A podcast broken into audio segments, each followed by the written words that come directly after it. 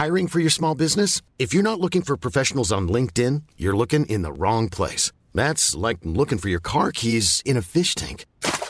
LinkedIn helps you hire professionals you can't find anywhere else, even those who aren't actively searching for a new job but might be open to the perfect role. In a given month, over 70% of LinkedIn users don't even visit other leading job sites. So start looking in the right place. With LinkedIn, you can hire professionals like a professional. Post your free job on linkedin.com/people today.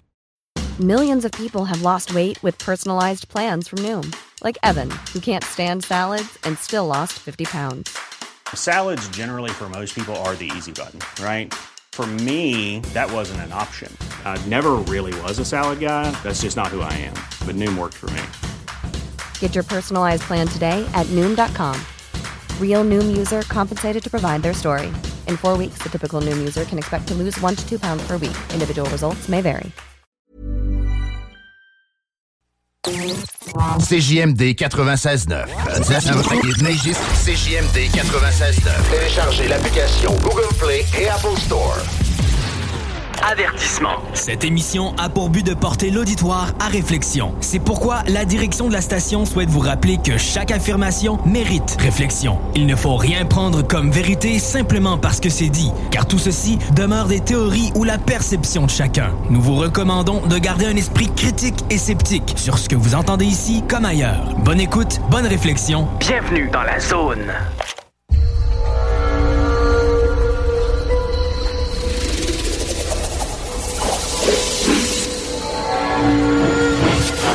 La zone insolite vous ouvre ses portes.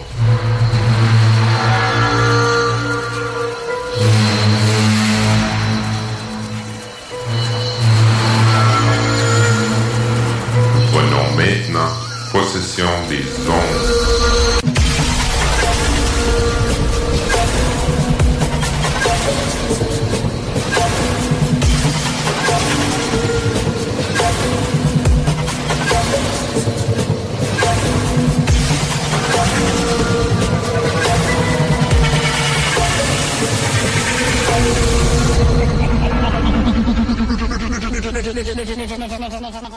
Bonjour tout le monde, ici Denis Guy et... Pascal Bonbonnet. Bonjour Pascal. Bonjour. Bonne année. Merci. Hey, 2023, on va la souhaiter meilleure que la 2022. Et puis aujourd'hui, on a notre invité Marc Saint-Germain. Bonjour Marc. Salut Denis. Comment allez-vous? Ah bien, toi? Oui, ça va bien. Notre invité, pour ceux qui ne le connaissent pas, c'est quelqu'un qui a fait beaucoup de chemin au niveau, par exemple, des ovnis. Je vais vous le présenter. Je vais vous lire un petit peu qu'est-ce qu'il y a comme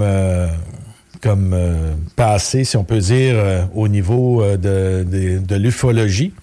Alors, il est détenteur S-Sciences d'un bac à l'Université du Québec à Montréal. Marc Saint-Germain est un ancien militaire canadien ayant œuvré dans de nombreux secteurs d'activité. Son intérêt pour l'ufologie a commencé dans les années 1990, alors que des amis proches furent impliqués dans des rencontres rapprochées du quatrième type. Ces événements l'ont amené à se rapprocher des cercles ufologiques où il a partagé ses idées sous forme de conférences. Entre autres, il y a eu 72 conférences, justement, jusqu'à maintenant, qui a été fait. Alors, il a beaucoup à dire sur le sujet. Il s'est joint à l'Association québécoise d'ufologie, où il a donné plusieurs conférences lors des soupers ufologiques de l'AQU.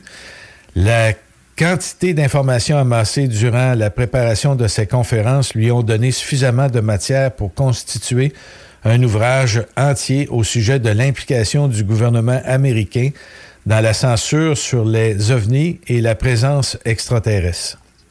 Ce livre, c'est « Les gardiens du silence », qui a été traduit en anglais, ou l'inverse, là, de l'anglais au français.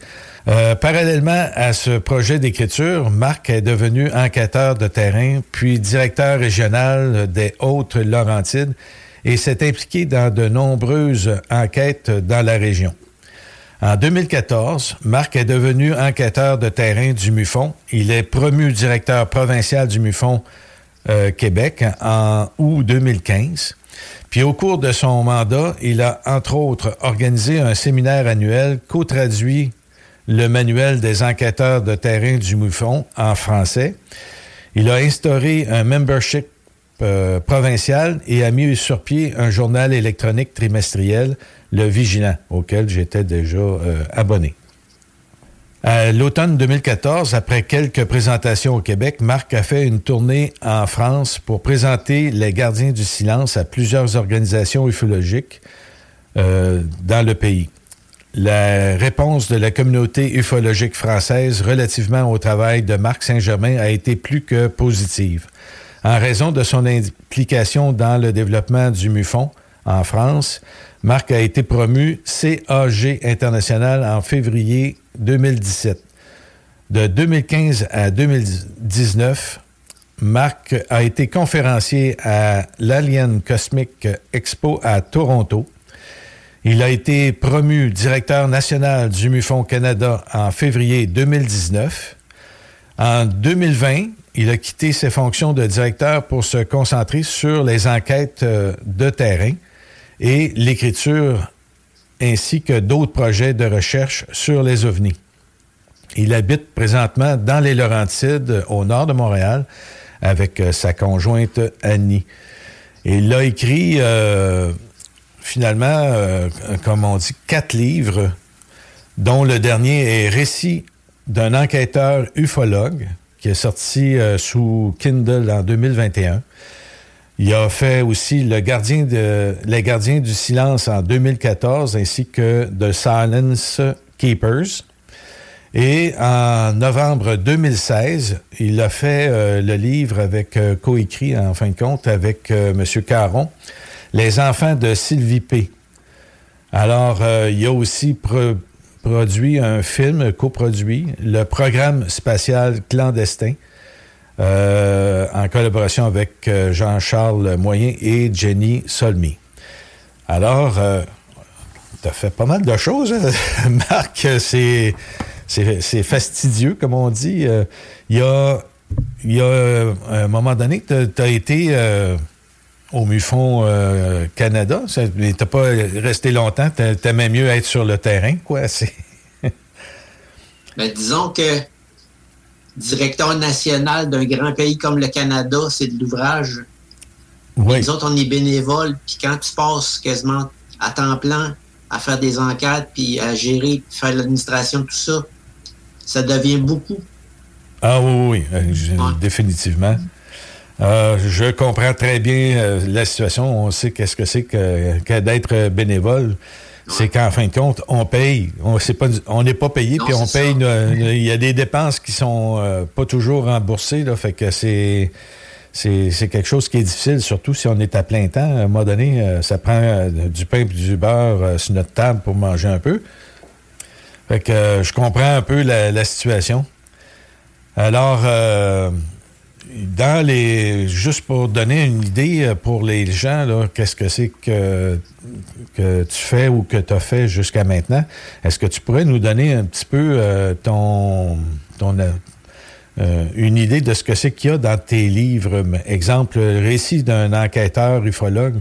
Qu'est-ce que les gens peuvent voir dans ce livre-là? Je sais qu'il y a pas mal d'éléments que tu as pris quasiment minute par minute que tu as parlé dans ce livre-là. En fin de compte, quand tu écris un livre, c'est parce que tu veux avoir un livre que tu aimerais qui existe, mais qui n'existe pas. Oui. Puis les gardiens du silence, finalement, c'est parce que moi, j'étais tombé sur des documents Majestic 12. Oui. Puis il n'y a pas de livre vraiment qui aborde le sujet tant que ça. Dans un contexte où ces documents sont réels, puis c'est pas de la désinformation. Mm-hmm. Est-ce que c'est plusieurs... c'est parce que je sais qu'il y avait eu un livre Majestic 12 qui était sorti en anglais. Oui. Il en parlait, mais lui, il se consacrait sur certains documents spécifiques. OK. Il y en a bien qui laissaient de côté, il n'a pas touché.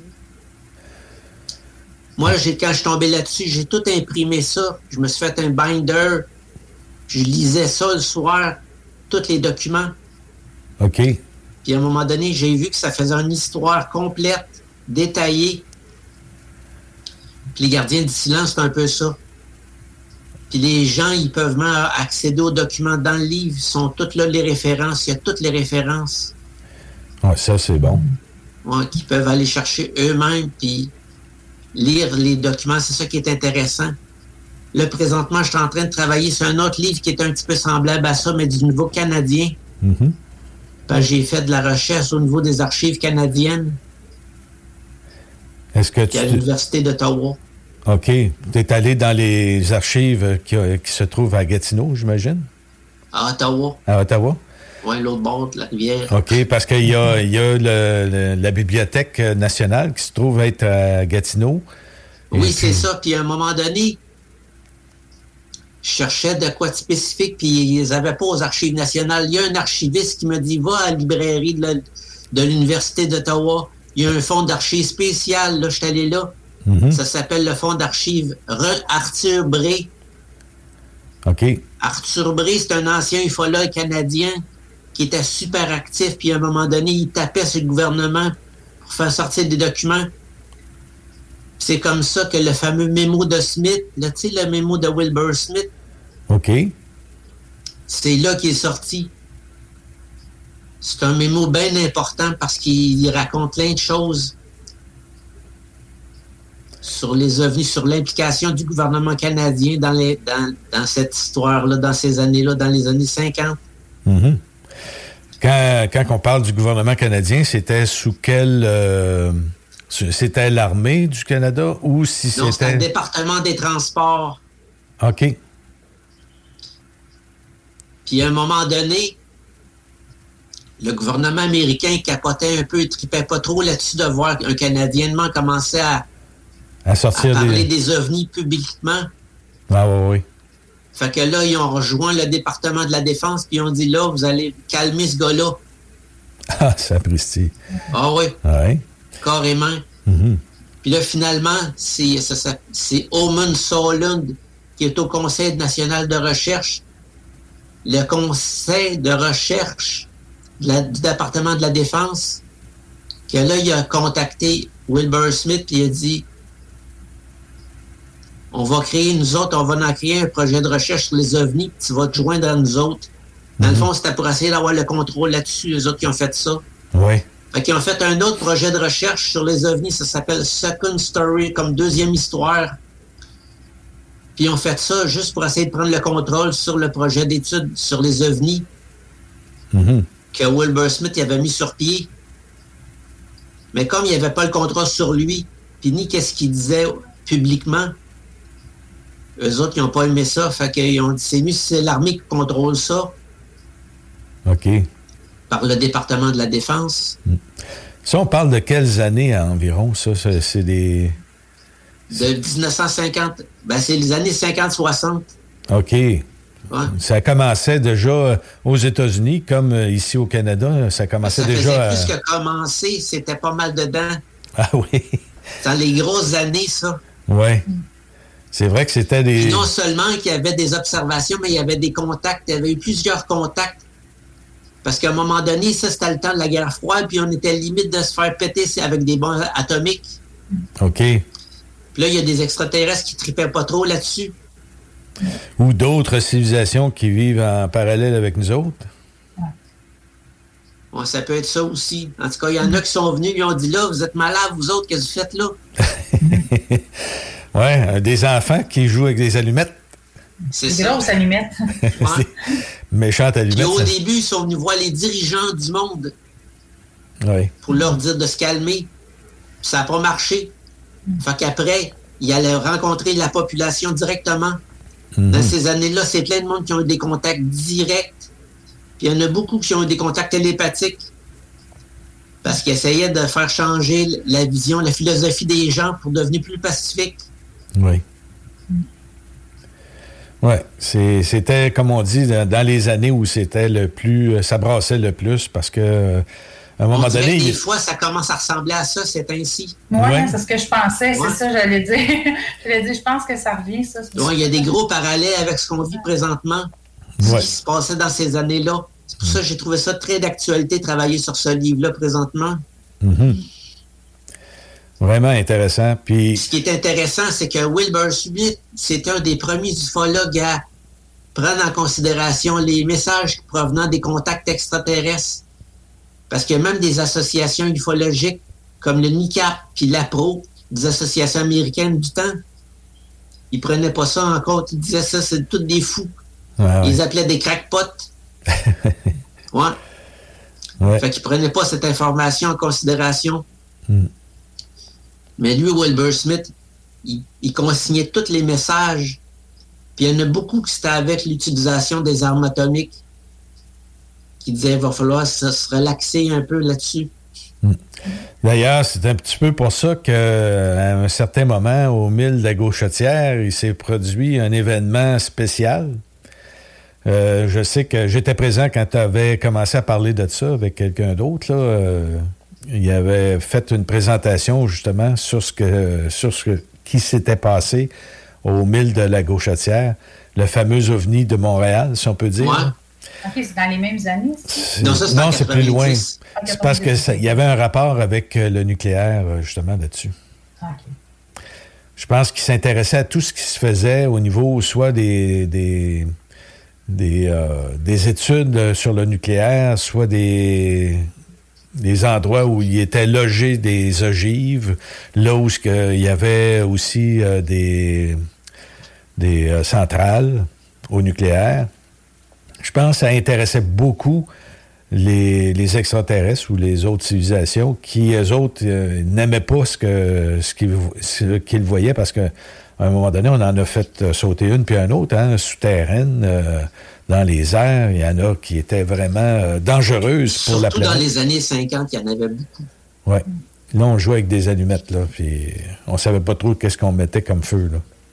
Oui. Oui. Ça fait que je pense qu'on ouvre aussi avec cette technologie-là nucléaire, on ouvre aussi des portails, si on pourrait dire, pour eux autres. Bien, les portails que ça rouvre, c'est pour des entités négatives. Ça a l'air qu'il y en a une trollée qui se sont intégrées à notre planète dans les années 50 depuis ce temps-là, puis influencent les dirigeants, mais d'une façon négative. Est-ce que vous pensez qu'il influence aussi le monde ordinaire aussi? Ou ah oui, plus, ouais? Par le contrôle des médias, puis de l'éducation, etc. Donc, quand on dit qu'ils contrôlent par les médias et tout, ils sont en contact avec des gens qui sont directement impliqués dans les médias. C'est comment ces choses-là font... Comment ça fonctionne, c'est qu'ils vont contrôler l'état dirigeant des organismes. OK. T'sais, ils ne peuvent pas contrôler tout le monde, mais ils vont contrôler les têtes dirigeantes. Moi, ce que je me demande, c'est s'ils peuvent même contrôler, mais sans que tu t'en rendes compte. Tu sais, là, genre... Sans que les gens s'en rendent compte? Oui, c'est ça. Sans que la personne s'en rende compte qu'elle est contrôlée, là, tu sais, genre par mental. Ou oui. Ouais. Ça, oui. C'est intéressant. Puis ça, il faut essayer de se recentrer le plus possible. Mm-hmm. Rester solide entre, si on peut dire, nous autres mêmes, là, si on peut dire sur notre... se retrouver. Se retrouver vraiment. En tant qu'individu. Être, comment je pourrais dire, souverain dans le sens où on n'est pas, on se laisse pas influencer par l'extérieur. On regarde ce qui se passe, puis on dit, bon, ben écoute, ça, j'adhère pas à ça. Avec du détachement un peu. Oui. Le plus possible, en tout cas. Oui, avec un peu d'objectivité. Mm-hmm. C'est ce qu'on est obligé de faire. D'essayer de pas faire que ce soit nos émotions qui nous guident. Ça, c'est la pire affaire. Mm. Oui. Ben, faut tu pas contrôler tes émotions, mais il faut que tu sois conscient que des fois, tes émotions, ça peut te faire aller prendre des chemins que c'est pas vraiment à ton avantage. Exact. Parce que c'est facile d'influencer ou de contrôler les gens par leur émotivité. C'est comme ça que tu influences les masses. Mm-hmm. C'est un de beaucoup qui ont compris ça. Non, on a compris ça surtout dans les dernières années. Mais c'est pour ça que je dis qu'il y a un parallèle évident avec ce qui se passait dans ces années-là. Parce que même ça, Wilbur Smith, il en parlait du contrôle de la population puis de l'influence par des entités négatives. OK. Ouais. C'était déjà quelque chose de présent ça, dans ce à ces moments-là. Puis ça, c'était 50, ouais, lui, 60, des années 50. Il avait compris ça parce qu'il essayait juste de dire la vérité. Puis dans le fond, il y a beaucoup de civilisations extraterrestres pacifiques. Eux autres, ils vivent dans l'abondance et dans l'harmonie. Mm-hmm. Puis eux autres, ils venaient juste pour essayer de nous dire comment on pouvait vivre notre vie autrement en tant que civilisation, sans avoir à tout le temps vivre dans la guerre, puis dans la pauvreté, puis dans la misère, tu sais. Oui. Dans la peur, ah ouais donc. Mm-hmm. Ouais. Mais ça, on n'entendait pas bien parler de ça, de ces civilisations pacifiques-là. Parce que c'était contrôlé par tous les services de renseignement. Ils ne voulaient même pas que ça se sache. Oui, mais c'est parce qu'ils n'étaient pas fervents, eux, de donner des technologies qui... Non, c'est parce qu'ils ne voulaient pas qu'il y ait la paix, parce que le complexe militaro-industriel, leur pouvoir est basé sur la guerre. Fait que là... Si c'est la paix sur la terre, eux autres, ils n'ont plus de job. Ouais. Ils font plus d'argent, ils n'ont plus de pouvoir. Effectivement. Puis comme c'est un peu eux autres, au début, qui avaient le contrôle sur les ovnis de le complexe militaro-industriel avec le MJ12. Fait qu'ils ont dit, on va s'arranger pour pas que le monde s'intéresse à ça. Fait qu'on comprend un peu aujourd'hui le pourquoi du secret. Mm-hmm. Puis on voit aussi qu'à quel point que tout ça commence aussi à se dévoiler aussi. Fait que ne peuvent plus cacher grand-chose. Ça, c'est un désir de la population. Mm. Ça, j'ai tout le temps dit ça. La divulgation, ça va partir d'en bas, pas d'en haut. Mm. Exactement. C'est les gens. C'est les gens qui vont pouvoir dévoiler justement ces choses-là parce qu'ils vont avoir été mis en contact. Ils vont pouvoir demander la vérité. Mm-hmm. Mm. Mais pour avoir la vérité, il faut commencer par être ouvert à tout ce qui va sortir. Ouais. Effectivement. Si les gens ils veulent avoir la vérité, puis disent « Oh non, je ne veux pas savoir », mais là, ils ne le sauront pas.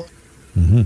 Puis être prête à savoir que tout est possible aussi, pas parce que ça a l'air de science-fiction que c'est pas vrai. Là. Ouais. Des fois, les gens, quand ça commence à être un peu trop... ouais, c'est poussé, ça, c'est comme ça, là, on dirait que là, ils se mettent la plaque dans le sable. T'étais pour dire, Marc Non, j'ai dit, les gens, ils tiltent. Ah oui, ils tiltent. Ouais. Ouais, quand il y a trop d'affaires. Ouais. Une vieille expression que quand on était jeune, on jouait aux machines à boules. Ah oui, oui. La machine à boules était gelée, comme on dit. Oui, c'est ça. Alors, moi, dans ce sens-là, je dis qu'il y a des fils qui se touchent, tu sais. Pas mal pareil. Ouais. Ouais. C'est vrai que lorsque les gens sont pas habitués d'entendre parler de ces choses-là, puis que là, on commence à mettre un petit peu de détails... ces personnes sont plus ou moins sensibles, c'est sûr, mais il y en a certains que c'est soit la peur, d'autres c'est soit l'étonnement ou encore de la paranoïa qui peut s'installer.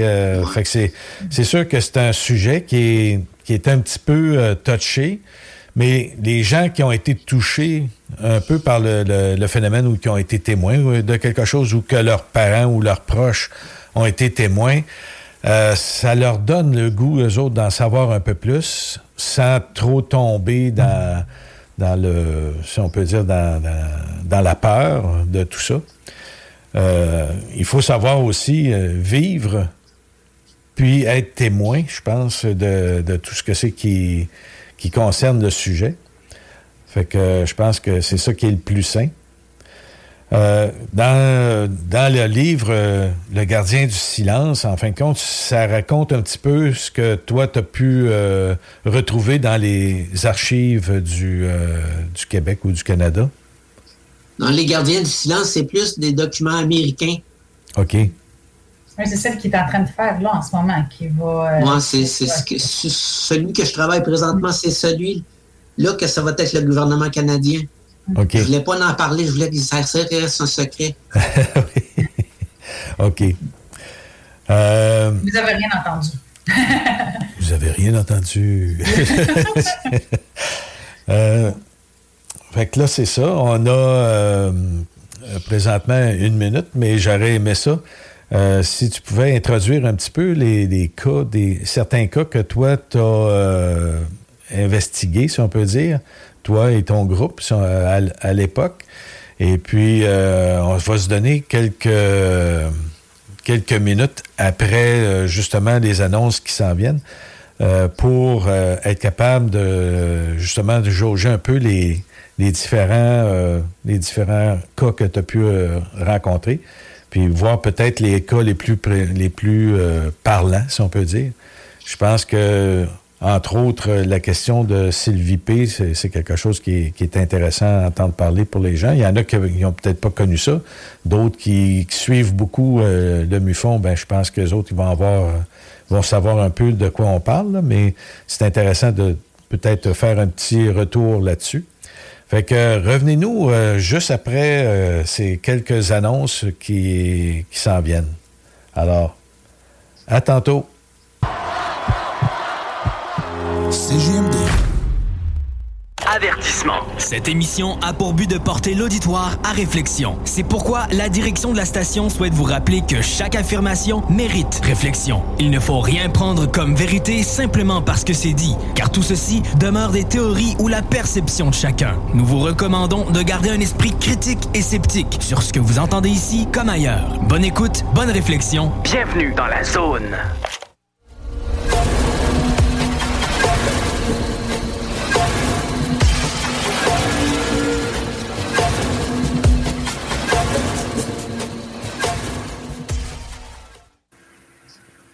Bonjour, on est de retour avec Marc Saint-Germain, toujours. Là, on était sur le point de parler un peu des enquêtes que tu as faites, en fait.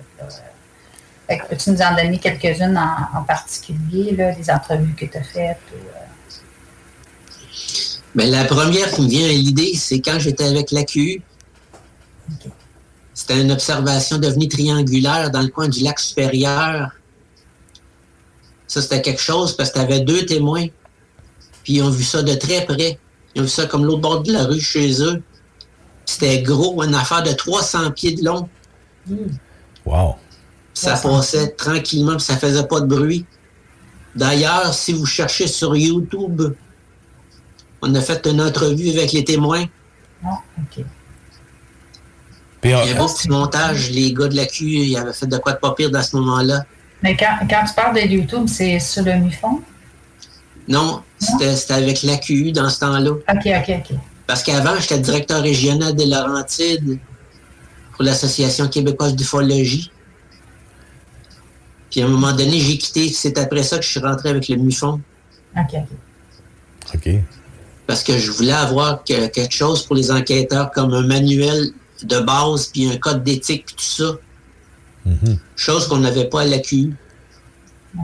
Puis à un moment donné, quand j'ai commencé à parler de ça, il y a un de mes collègues qui a dit « Hey, c'est lui qui m'a parlé du MUFON. » Il dit « Le MUFON, c'est exactement ça qu'ils font. » Puis là, quand j'ai commencé à m'informer là-dessus, là, c'est appareil comme... Tu sais, quand on dit ça fit comme un gant, mm-hmm. toute leur façon de marcher, c'était exactement ça que je voulais. Okay. Fait que ça a fité bien avec le MUFON. Comme ça, clac.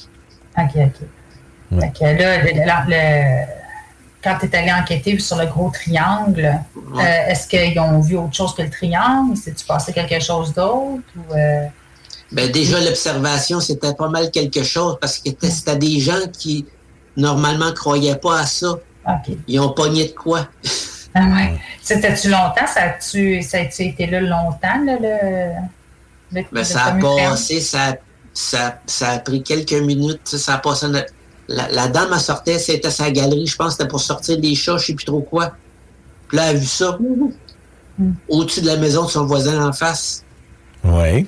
Ça passait tranquillement, pas de bruit. L'estimation de la grandeur de l'OVNI, c'est venu comment? C'est la dame qui a fait une appréciation? Avec la dimension de la maison puis le terrain en face. OK. C'est son conjoint aussi qui... Les deux m'ont fait un croquis. OK.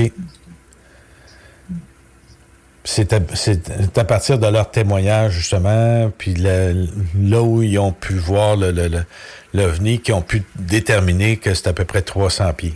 Ouais. C'est énorme, hein? C'est grand, ce 300 pieds, là.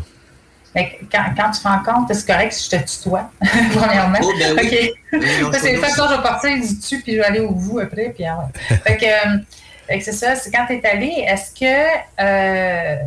Comment les gens réagissent à ça? Est-ce qu'ils sont en panique? Est-ce qu'ils sont émerveillés? Ou comment que les gens vivent ce moment-là? Ben, ça dépend des gens. Je te dirais que la dame, elle était pas mal virée à l'envers. Mm-hmm. Elle était bouleversée. Le gars, lui, tu sais, c'était comme ouah, mais tu sais, pas plus que ça. OK. Mm. Fait que c'est ça, les gens prennent les choses différemment pour un ou pour l'autre. Des fois, ça change la vie avec quelqu'un, puis t'as aussi. Ah, c'est certain. C'est ça. Ça change tout ton paradigme de pensée au complet. Ouais. À ton avis, est-ce que ça serait quelque chose qui était humain ou d'ailleurs? Mais je te dirais que les ovnis triangulaires, j'ai remarqué avec le temps que ça avait rapport avec les enlèvements aussi. OK. C'est souvent les enlèvements, les vaisseaux sont triangulaires. Avec peut-être pas souvent, mais ça arrive. OK. Mm-hmm.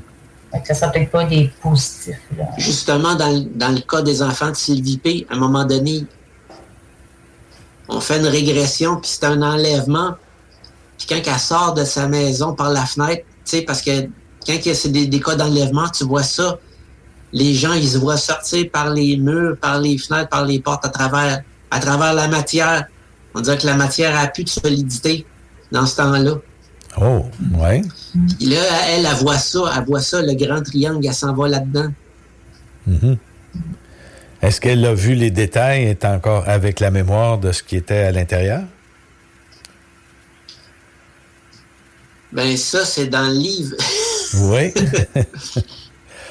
Fait qu'elle donne. Après, je veux vendre le livre, mais c'est juste parce que c'est beaucoup de détails quand même. Oui, mais elle a donné des détails dans ce livre-là. On peut y retrouver des détails. C'est pour ça que ça faisait un gros cas, cette histoire-là. Oui. Mm-hmm. Mais à un moment donné, on était loin avec Pierre puis Sylvie là-dedans. Mm-hmm. C'est sûr qu'elle aussi, à un moment donné, a voulu prendre du recul de tout ça parce que c'est une grosse histoire quand même. Oui. Puis on respecte ça.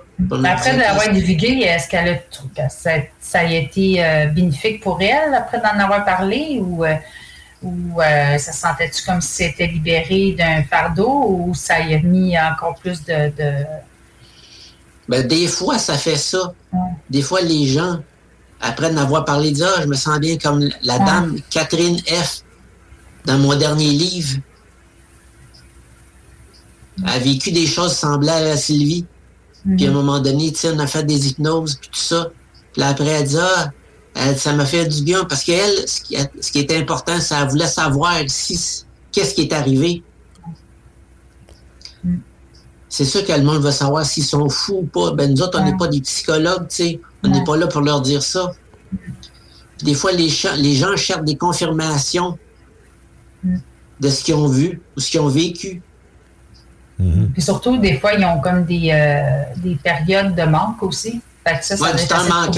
C'est ça, du temps manquant, ça doit être assez traumatisant pour la personne. Fait que tu veux savoir qu'est-ce qui s'est passé dans ce temps-là. Ben, c'est sûr que tu te poses tout le temps la question qu'est-ce qui s'est passé pendant ce temps-là. Mm. Dernièrement, j'ai rencontré un témoin de l'OVNI de la place Bonaventure. Puis c'était ça aussi. Mm-hmm. Oui, j'en avais déjà entendu parler de ça, qu'il y avait eu beaucoup de monde qui avait eu un temps manquant, là... C'est ça. Puis lui, à un moment donné, ça ne tentait plus d'en parler. Puis là, je l'ai rencontré, il me recontactait. Puis là, j'ai fait une entrevue avec. C'est pour ça qu'éventuellement, comme je disais à Denis, je vais peut-être faire une série d'émissions.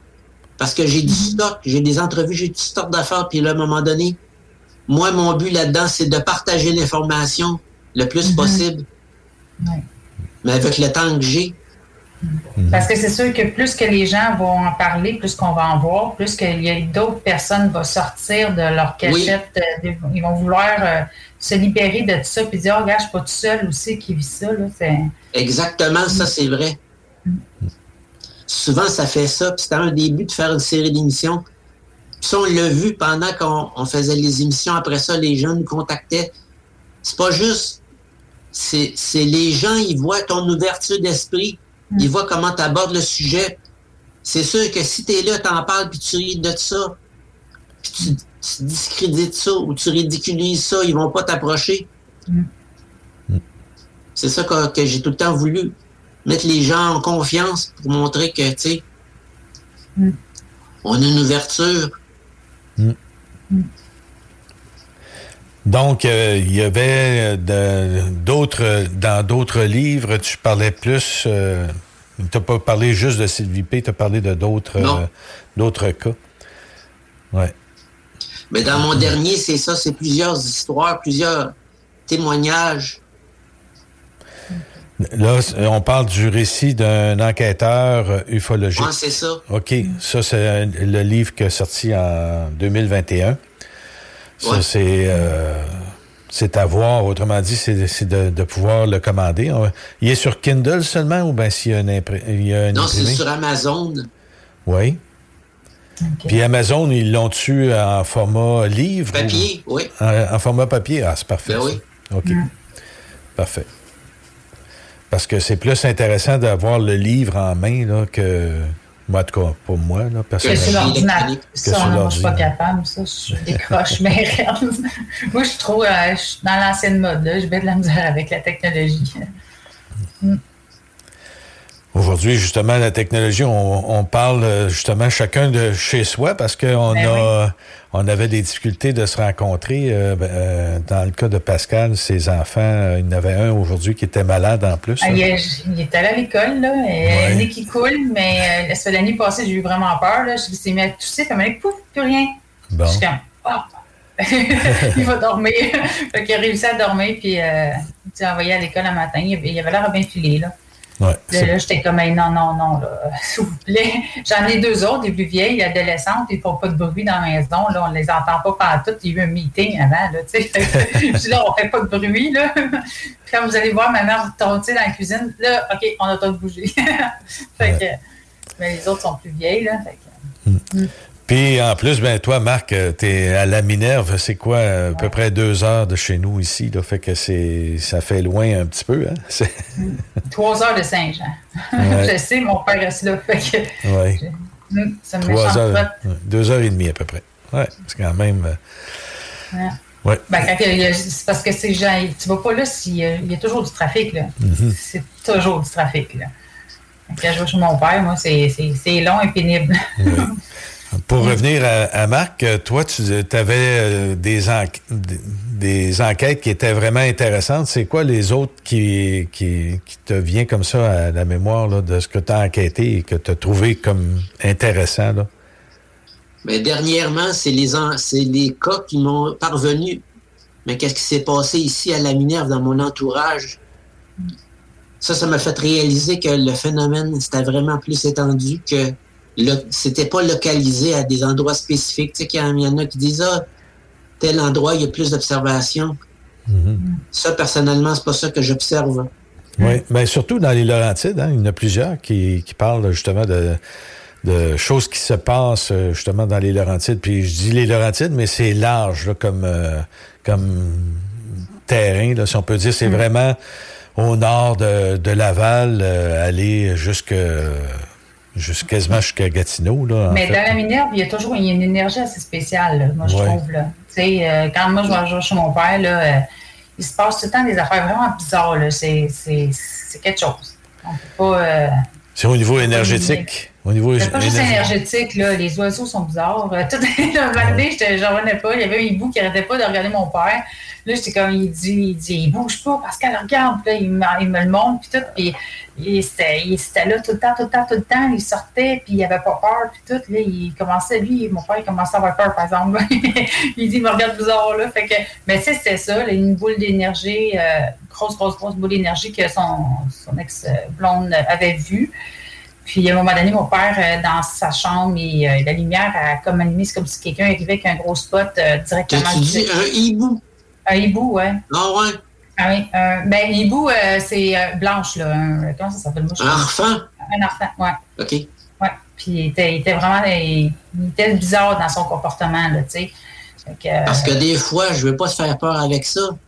Oui, je sais. Mais il y a des histoires d'images écran. Ah, oui, oui, oui. Ils veulent pas qu'on les voit sur leur vrai jour. Fait ben, c'est sûr qu'il y a quelque chose qui s'est passé parce que mon père se sentait pas bien. Tu sais, okay.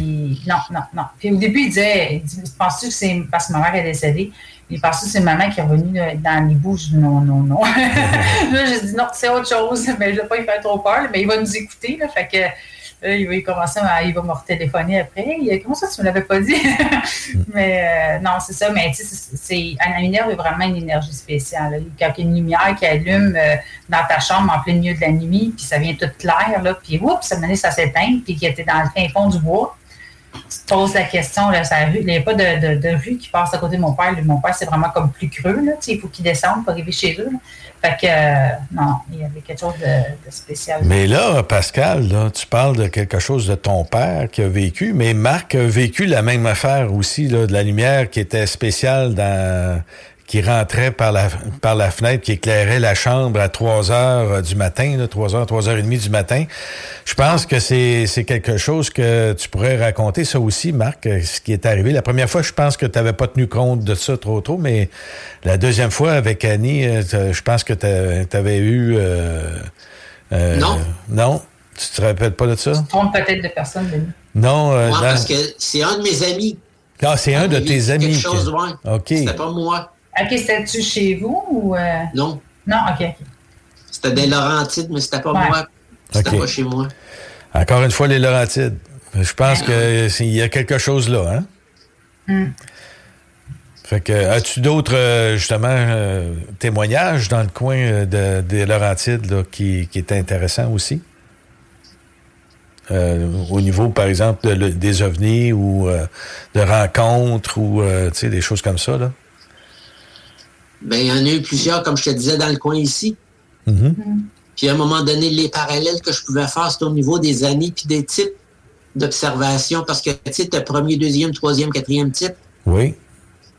Mm. Quatrième type, c'est quoi? C'est télépathique? Non, c'est l'enlèvement. L'enlèvement lui-même, ouais. OK.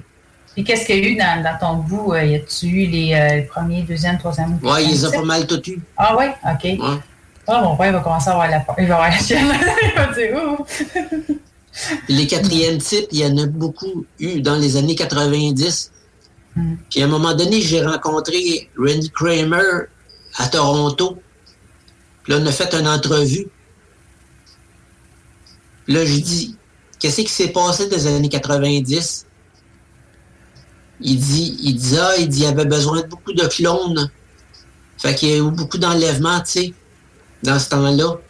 OK. Fait que ça fitait avec mes observations. Quand on dit qu'il y avait beaucoup besoin de clones, c'est les clones qui servaient à quoi, à qui, comment? Des armées de clones. OK. Pour combattre. Ah oui. Ouais.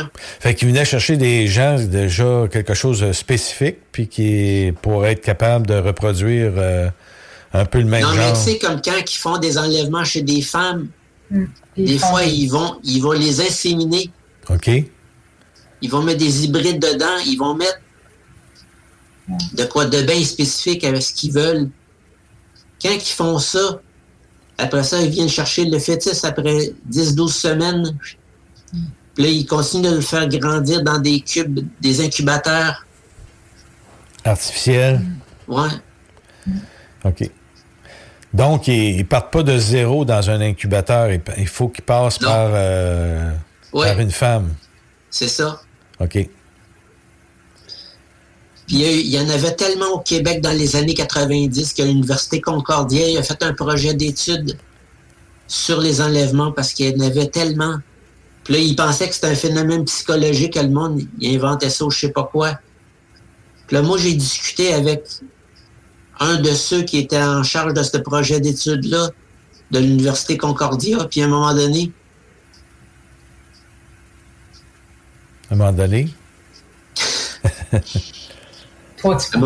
moment donné, il n'était pas vraiment à l'aise d'en parler. OK. Fait qu'il a fallu que je pousse.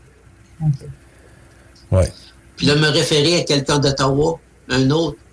Puis le gars, il avait écrit un mémoire de maîtrise là-dessus, sur les enlèvements. Finalement, son mémoire de maîtrise, c'était juste pour dire qu'il fallait pas utiliser l'hypnose, c'était pas une bonne affaire pour les cas d'enlèvement. That's it.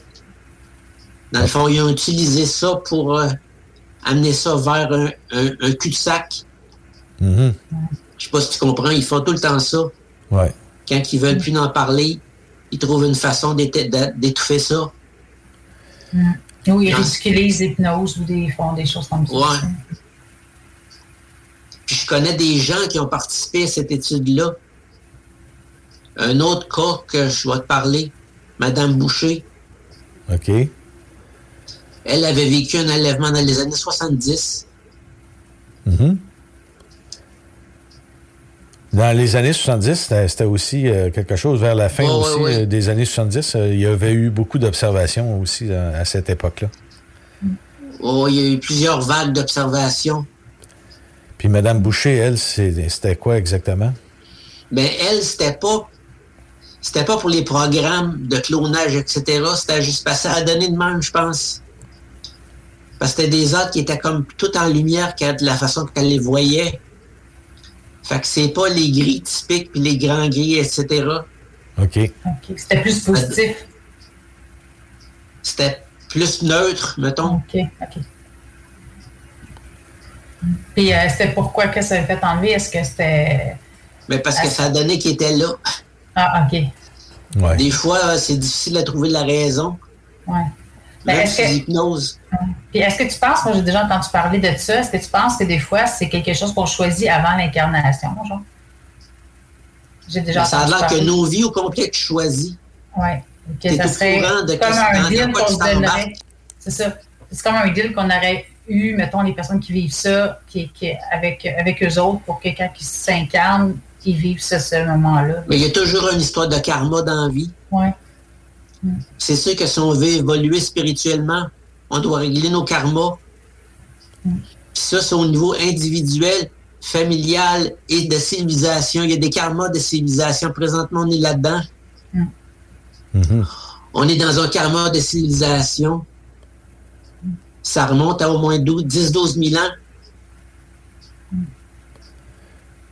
Mais tous ceux qui sont incarnés présentement, on vient en tant que civilisation vivre quelque chose collectivement pour faire élever notre niveau spirituel d'une coche. Oui, notre conscience. Puis est-ce que tu penses que c'est comme si notre civilisation en ce moment vivait qu'est-ce que ça s'est passé dans le temps de l'Atlantide ou des choses comme ça? C'est comme si là, ça, ouais. C'est comme si là, c'était bon, ben OK, là, ils vont-tu faire les mêmes erreurs ou ils vont passer à un autre stade?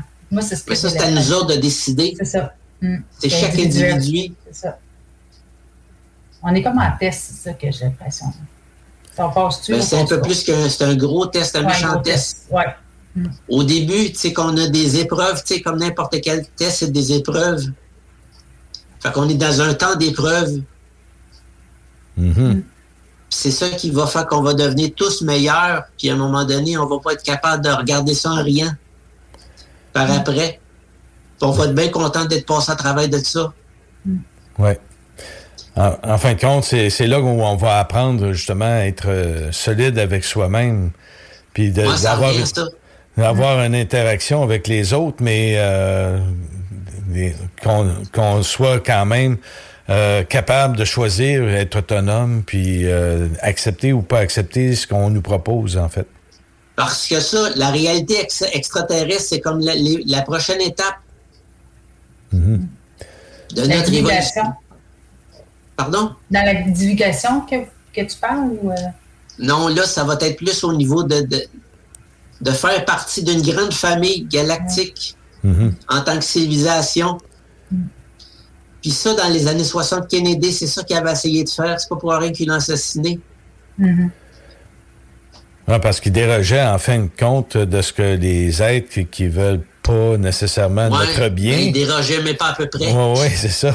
Là, lui, il est un peu, je vais revenir à quelque chose de plus sensé, puis c'est là où il y avait une bataille entre les sociétés secrètes, si on peut dire. Oui, c'est ça. La fameuse... Fait que c'est certain qu'il y a au moins deux clans là-dedans, comme tu dis. Oui. Ceux qui sont pour, puis ceux qui sont contre. C'est ça, des anti-humains puis des autres.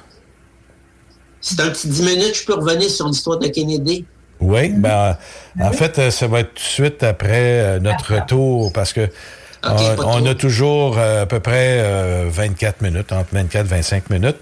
Puis après ça, on va revenir là-dessus. Tu disais sur Kennedy, en fait. Là, ouais. OK, un petit 10 minutes là-dessus. Ben, c'est parfait. Ça va être...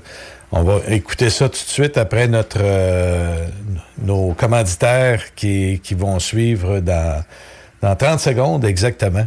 Fait que d'ici là, ben, en tout cas, on s'est souhaité quand même... une bonne année, mais je le souhaite aussi quand même à nos auditeurs parce que on souhaite que justement que ça aille mieux que ce que c'est que ça a été en 2022 jusqu'à maintenant là. Mettons que ça a brassé un peu 2021, 2022, fait qu'on souhaite quand même une meilleure année là, en 2023, puis qu'on soit justement autonome, qu'on soit capable de bien vivre sans être obligé de tout accepter, qu'est-ce que c'est qui s'en vient. Alors, revenez-nous tout de suite après la pause. À tantôt. Ôtez-vous de là. Ôtez-vous de là. Swag shit. Swag shit.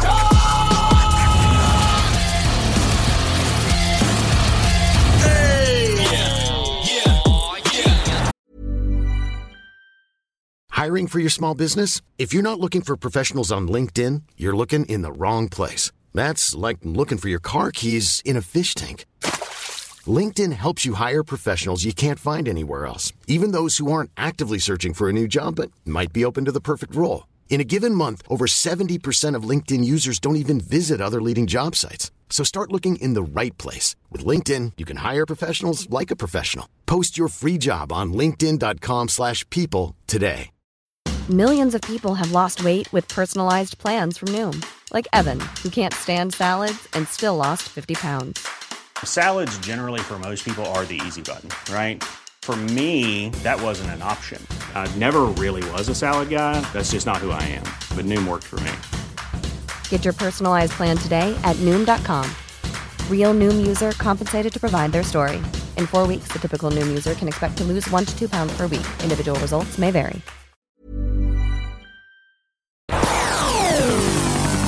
CJMD 96.9 www.autosaintapo.com. CJMD, c'est la station, pas pour les doux. Avertissement. Cette émission a pour but de porter l'auditoire à réflexion. C'est pourquoi la direction de la station souhaite vous rappeler que chaque affirmation mérite réflexion. Il ne faut rien prendre comme vérité simplement parce que c'est dit, car tout ceci demeure des théories ou la perception de chacun. Nous vous recommandons de garder un esprit critique et sceptique sur ce que vous entendez ici comme ailleurs. Bonne écoute, bonne réflexion. Bienvenue dans la zone.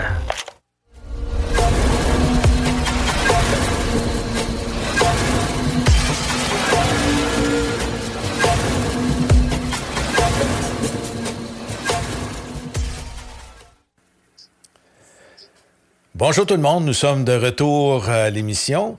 On est toujours avec Marc Saint-Germain et on s'était laissé justement sur un sujet que Marc voulait nous parler. Ben, Marc, c'était concernant justement le président Kennedy à l'époque. Tu avais quelque chose à nous parler sur Kennedy. Alors, tu pourrais-tu nous parler là-dessus? Ben oui. Oui. Mais c'est ça, c'est en faisant des recherches sur mon livre « Les gardiens du silence », je suis tombé sur des documents en lien avec Kennedy. Oui. C'était vraiment intéressant. Fait que ça t'amène à avoir une autre perspective de qu'est-ce qui se passait dans ces années-là. D'accord.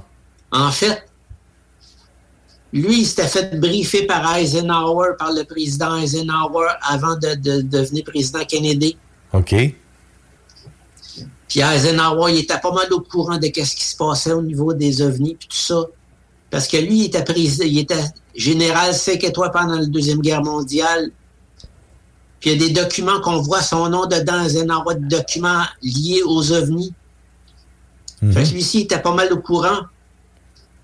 Tellement qu'à un moment donné, il avait menacé la CIA d'aller à la zone 51 avec l'armée. Parce que la CIA, il cachait tout, puis il n'était pas capable d'avoir d'informations. Mm-hmm. Là, à un moment donné, ils ont fait un briefing au président. C'est un document que Stanton Friedman il étudiait beaucoup. Oui, mais c'était le tout Eisenhower briefing document, comment? C'était tout caviardé, son document. Non, le Eisenhower briefing document, c'était pas caviardé, c'est juste que il n'y avait pas beaucoup d'informations là-dedans, selon lui. Eisenhower dit là, vous me cachez des choses, puis moi, je veux savoir c'est quoi qui se passe. Mm-hmm. Il savait, c'est pour ça que dans son discours d'adieu, Eisenhower il a dit le complexe militaro-industriel, ils sont en train de prendre le contrôle des institutions démocratiques, il va falloir les watcher. Mm. Lui, il avait tout vu ça. C'est lui qui avait créé la NASA, Eisenhower. Parce qu'il savait qu'il y avait des programmes spatiaux militaires qui étaient en train de se faire mettre sur pied. Puis il dit comment ça que la population civile n'a pas de programme spatial? Parce que les autres, les militaires, ils cachaient tout. Puis là, ils disaient, on va créer la NASA comme ça. Il va y avoir un programme spatial civil, puis les gens vont être au courant de ce qui se passe dans l'espace. Mm-hmm. Fait que quand il y a ceux qui s'en allaient, puis que Kennedy prendrait sa place, ben là, il a briefé Kennedy. OK. Puis la première chose qu'a faite Kennedy quand il est arrivé au pouvoir, il a envoyé un mémo au directeur de la CIA parce qu'il savait que c'était la CIA qui gérait ça. Eisenhower y avait dit. Mm-hmm. Puis il a demandé à Alan Dulles, qui était le directeur de la CIA à l'époque, il a dit là, tu vas tout me sortir qu'est-ce que t'as ces ovnis. Puis Dulles, là, il a répondu, il dit selon la loi de l'énergie de la Commission atomique, il dit je peux pas rien te donner là-dessus. OK. Ça, c'est tous des mémos qui existent. Mm-hmm. Là, Kennedy n'était pas vraiment content. Puis pas longtemps après, on voit que Dulles démissionne de la CIA.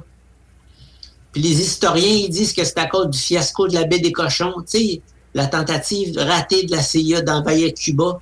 OK, oui. Fait que les historiens ils disent que c'est à cause de ça qu'il a démissionné. Mais en fin de compte, quand tu regardes les dates, c'est probablement parce qu'il n'a pas donné d'informations à Kennedy sur les ovnis. Puis Kennedy l'a mis dehors. Kennedy, il a montré à la porte. Okay. À Alan Dulles. Mm-hmm. Puis pas longtemps après, il y a un nouveau directeur de la CIA qui s'appelle John McCoon. Puis là, tout de suite après que lui, il rentre en fonction, il y a un autre mémo qui existe qui s'appelle « L'autorité du directeur de la CIA déclarée ». Puis là-dedans, ce que ça dit, c'est que le directeur de la CIA, c'est le directeur de tout le renseignement civil et militaire. Puis lui, il doit se rapporter au président des États-Unis. Autrement dit, quand je te pose une question, tu nous réponds. C'est ça que ça voulait dire. Mm-hmm. L'histoire, c'est clair. Ils le font-tu réellement, par exemple?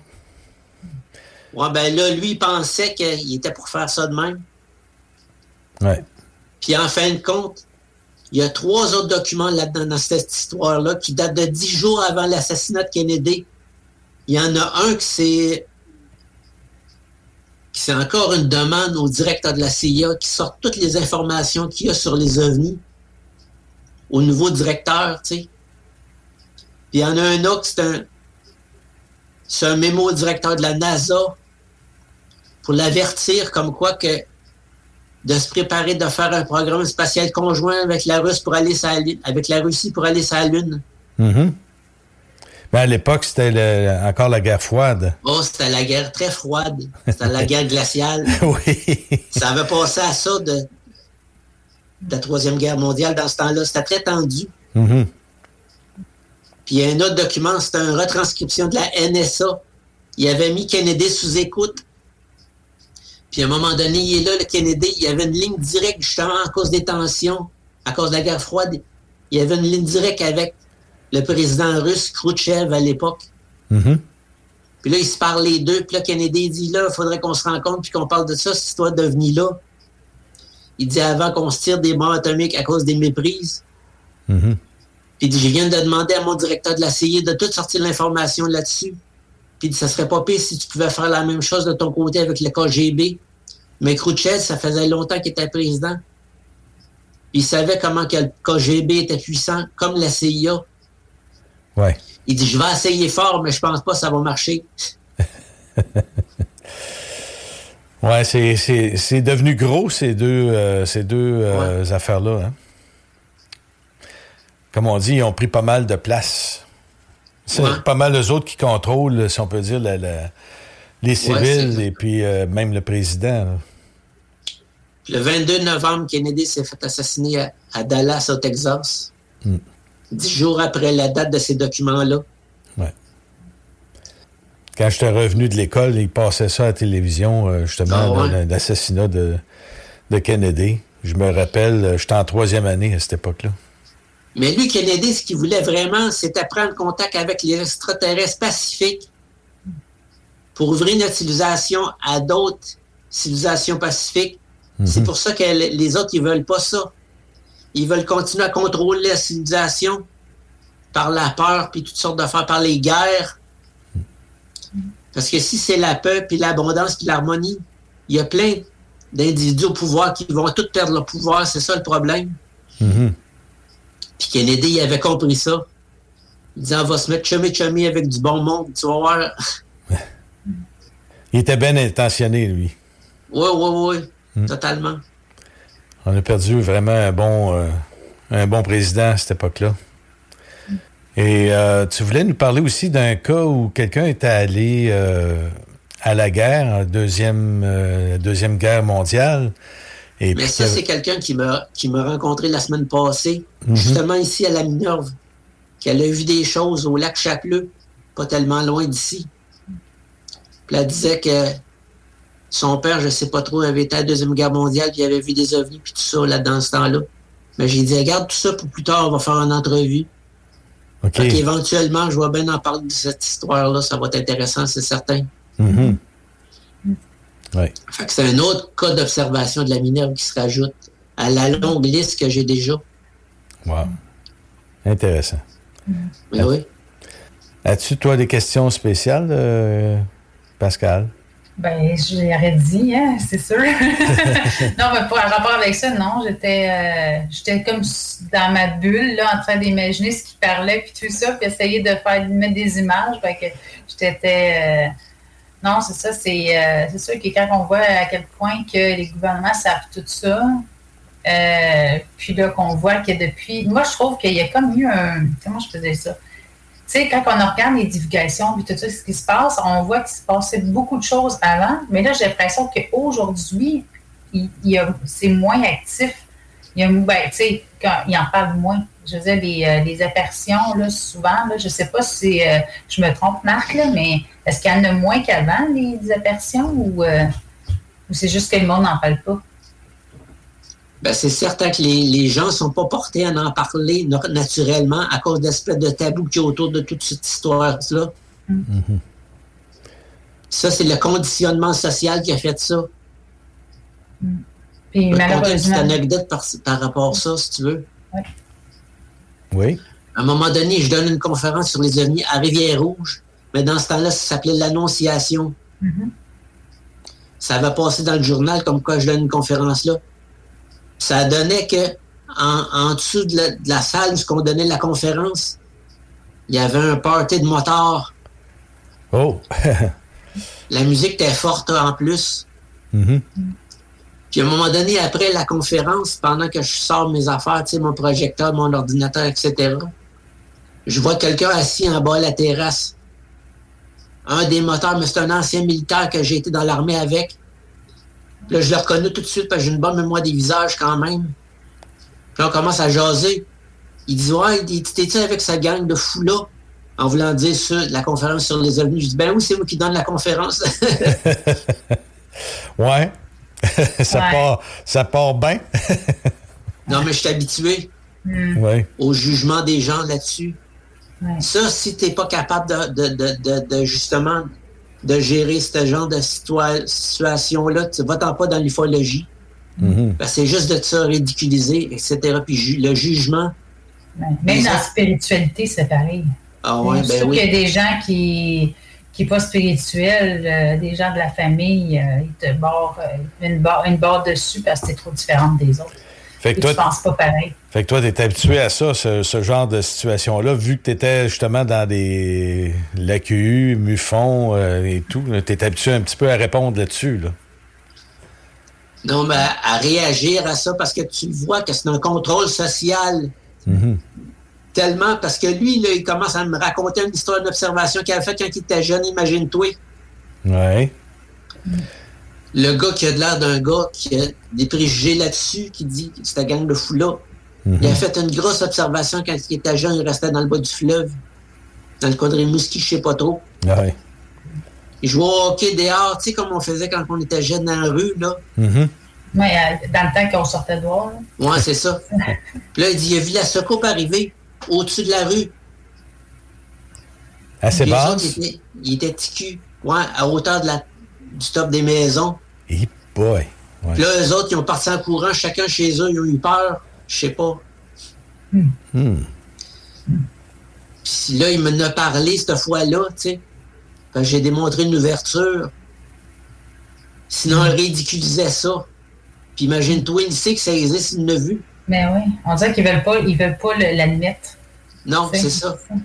Mais vu ça, que le conditionnement social, c'est fort. Oui, la peur du jugement, la peur de savoir qu'est-ce que je vais paraître si je sais. Ça, c'est la CIA et les opérations psychologiques qui ont été en charge de justement de travailler là-dessus. Mmh. Eux autres, c'est des spécialistes de la manipulation de masse. Comprendre comment ça fonctionne la population en groupe, en tant qu'être humain, tu sais. En utilisant, entre autres, le projet Blue Book. Ben, Blue Book, c'était comme pour donner un break à l'armée de l'air, que là, ils recevaient tout le temps les rapports d'observation. OK. Puis Blue Book, dans le fond, ça a fini en queue de poisson avec le projet Colorado, parce que là, l'armée de l'air ont voulu se débarrasser de ça. Ils étaient tannés de se faire achaler avec ça. Mm-hmm. Parce qu'il fallait tout le temps qu'ils mentent à la population, tout le temps. Puis dans les années 50, les gens étaient peut-être moins menteurs, je ne sais pas. Les gens n'aimaient pas ça mentir, surtout les militaires. Tu sais, ils venaient de passer à travers la Deuxième Guerre mondiale. C'était des héros, eux autres, là. Mm-hmm. Puis les gens commençaient à voir que là, l'armée de l'air, ils bourraient un peu, tu sais. Ils racontaient n'importe quoi, tu sais, les gens. Parce que quand ils faisaient des press releases, c'était tout le temps pour discréditer ou pour diminuer l'intérêt du phénomène. Mm. Puis il y avait tellement de monde qu'on avait vu dans ces années-là que ça ne marchait pas. Mm. Comme je disais tantôt, c'était les extraterrestres pacifiques qui prenaient contact avec la population pour passer un message différent de paix, etc., pour dire hey, il y a d'autres choses qui existent que qu'est-ce que vous vivez présentement. Mm. Est-ce que tu as une idée à quoi ressemblaient ces êtres qui... Mais ça a l'air qu'ils nous ressemblaient comme deux gouttes d'eau. OK. C'était des humains. Mm. Fait qu'eux autres étaient pacifiques. Mais c'est des êtres, je pense, qui vivent plus longtemps que nous, hein? Bien ça, la longévité, c'est dans l'ADN, tu sais. Mm-hmm. Ça, dans mon premier livre, j'en parle un peu. Mais si tu veux qu'on en parle... J'ai combien de temps? Ah, ben, on a encore pas mal de temps, là. On est au troisième, au troisième 24 minutes, là, 24-25 minutes. Puis, on en a un autre après aussi, on va aborder un autre sujet avec toi là-dessus. Fait que tu as du temps encore en masse. Ah, oui. Vas-y. C'est sûr que 24 minutes, ça serait bon. Oui. Pour développer le sujet, ben oui. Ben, continue. On va comme ça va. On est juste à 16 minutes, là. On a encore du temps. Ça, finalement, dans mon premier livre, L'aide du chaos, j'ai fait une étude comparée des mythes. Ben, je cherchais à connaître beaucoup de choses sur les origines de l'humanité. Mm-hmm. Mm-hmm. Fait que j'ai étudié les textes sumériens, mayas, égyptiens, hindous, etc. Ça m'a pris 10 ans à écrire ce livre-là. Ouais. Puis à un moment donné, dans ces histoires-là, des anciennes mythologies, ils parlent des humains qui vivaient 1000 ans, etc. Oui. Mm. Qu'est-ce qu'ils nous ont fait pour raccourcir notre vie, là, finalement? Mais je pense que c'est dans l'ADN. Ils nous ont manipulés. C'est une programmation génétique. Oui. Puis ça, les généticiens, c'est ça, à un moment donné, j'ai mis des extraits d'articles qu'à un moment donné, les généticiens ont dit, ben oui, le vieillissement, c'est dans une programmation génétique, c'est dans l'ADN. Ouais. Imagine-toi, parce que dans la Bible, etc., à un moment donné, quand tu as le déluge, puis tout ça, puis Noé.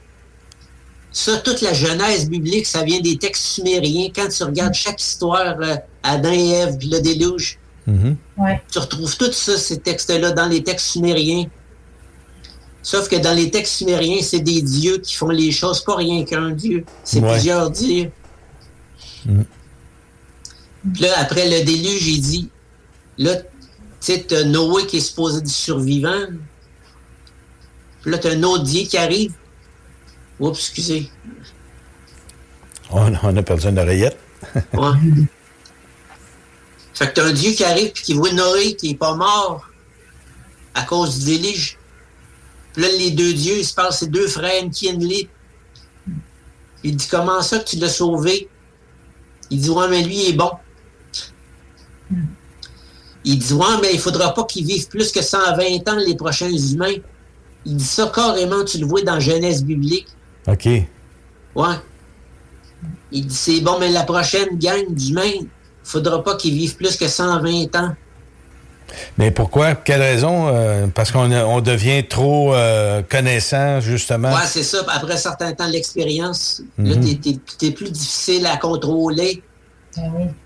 Pas juste ça. C'est à cause de la quantité de gens.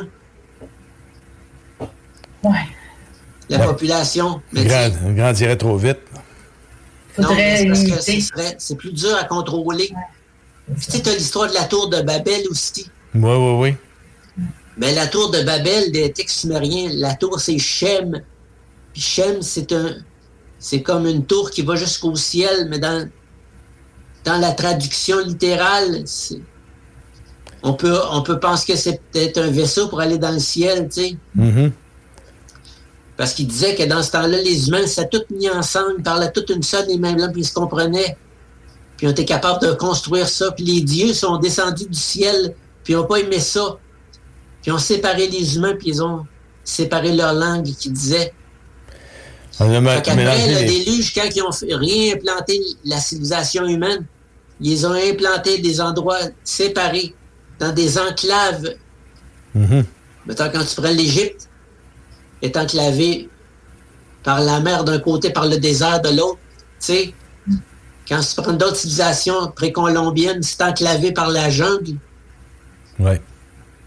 Les civilisations sumériennes aussi étaient sur un fleuve, l'Euphrate.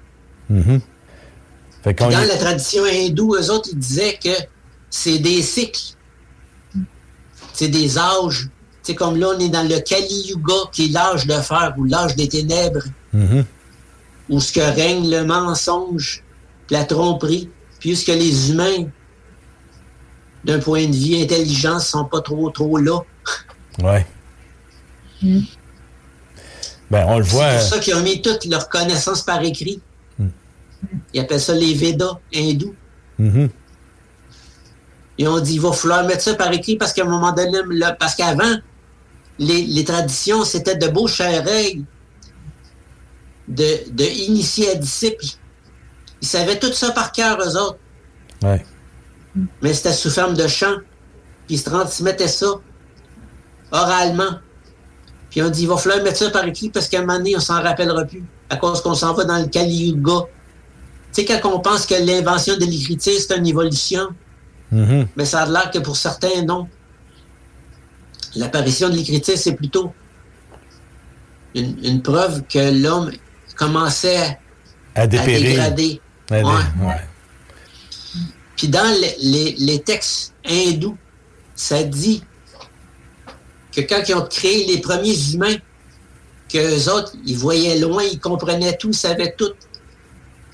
Puis les dieux n'ont pas aimé ça. Puis là, il y en a un qui a dit, pourquoi ne pas leur embuer la vue afin qu'ils ne voient qu'autour d'eux, pour qu'ils puissent nous servir, nous, les dieux, qu'ils viennent de loin.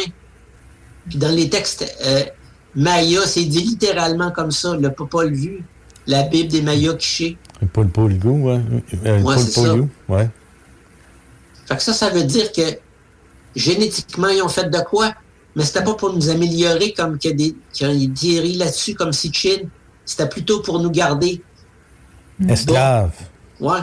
Le vieillissement, c'est la même chose. Cela, les âges, dans la tradition hindoue, ça disait que les âges, dans le Kali Yuga, l'être humain vit 100 ans. Puis après ça, dans l'autre âge, c'est 1000 ans, 10 000 ans, puis 100 000 ans. Dans l'âge d'or, là, c'est l'âge qui suit après celui-là. Mm-hmm. On va tomber dans l'âge d'or, puis là, on va vivre 100 000 ans sans de l'air. C'est long, tabarouette. Fait que... c'est mieux d'être là. C'est long, longtemps. C'est l'éternité. Surtout. C'est long, surtout vers la fin. C'est mieux d'avoir une certaine évolution spirituelle avant. Oui. Parce que si t'es 100 000 ans à faire des conneries, ça va pas bien. Mm. Mm. Là, 100 ans, ça passe pas pire, tu sais. Oui. Il y en a quelques-uns qui s'assagit en vieillissant. Oui, c'est ça. Ça a tout rapport avec le karma aussi. Mm-hmm. Parce qu'après ça, imagine-toi, on ne vit même pas 100 ans, puis on a des karmas que ça remonte à des vies en arrière. Mm-hmm. Imagine-toi, si tu vis 100 000 ans, puis tu fais 100 000 ans de karma, tabarouette, ça va t'en prendre des vies pour attraper ça. Oui. Ouais, ouais. Mm. Fait que dans le fond, si c'est comme ça que ça se passe, qu'on vit moins longtemps, c'est autant aussi longtemps que la conscience humaine n'est pas plus évoluée, parce que sinon, ça ne marchera pas. Mmh. Alors, exactement. Alors, on revient après la pause, on continue sur ce sujet. Revenez-nous tout de suite après. On est toujours avec Marc Saint-Germain. Alors, tout de suite après les annonces, on revient avec le sujet. CJMD, c'est la station. La seule station hip-hop au Québec. Laurent et les truands. Il se couchait drette, là. Il tombait dans le sommeil profond tout de suite, puis il y avait souvent des épisodes de somnambulisme, OK? Okay. Même, ses parents l'avaient souvent pogné à se lever dans la nuit, puis à pisser n'importe quoi. Fait que lui, il s'est levé, man, puis la seule porte qu'il y avait d'accès, c'était la chambre de ses parents. Il a à côté du lit, dans sa bain, dans son père. Il est allé du bord de son père, même, puis il a pissé dans la face à son père. Oh, c'est débile, là. C'est débile, mental, mon gars. Ne manquez pas Laurent Létruant, du lundi au jeudi, dès midi. Corrupt in the building. CJMD 96.9 FM. Downtown in the building. Check this out. Avertissement. Cette émission a pour but de porter l'auditoire à réflexion. C'est pourquoi la direction de la station souhaite vous rappeler que chaque affirmation mérite réflexion. Il ne faut rien prendre comme vérité simplement parce que c'est dit, car tout ceci demeure des théories ou la perception de chacun. Nous vous recommandons de garder un esprit critique et sceptique sur ce que vous entendez ici comme ailleurs. Bonne écoute, bonne réflexion. Bienvenue dans la zone.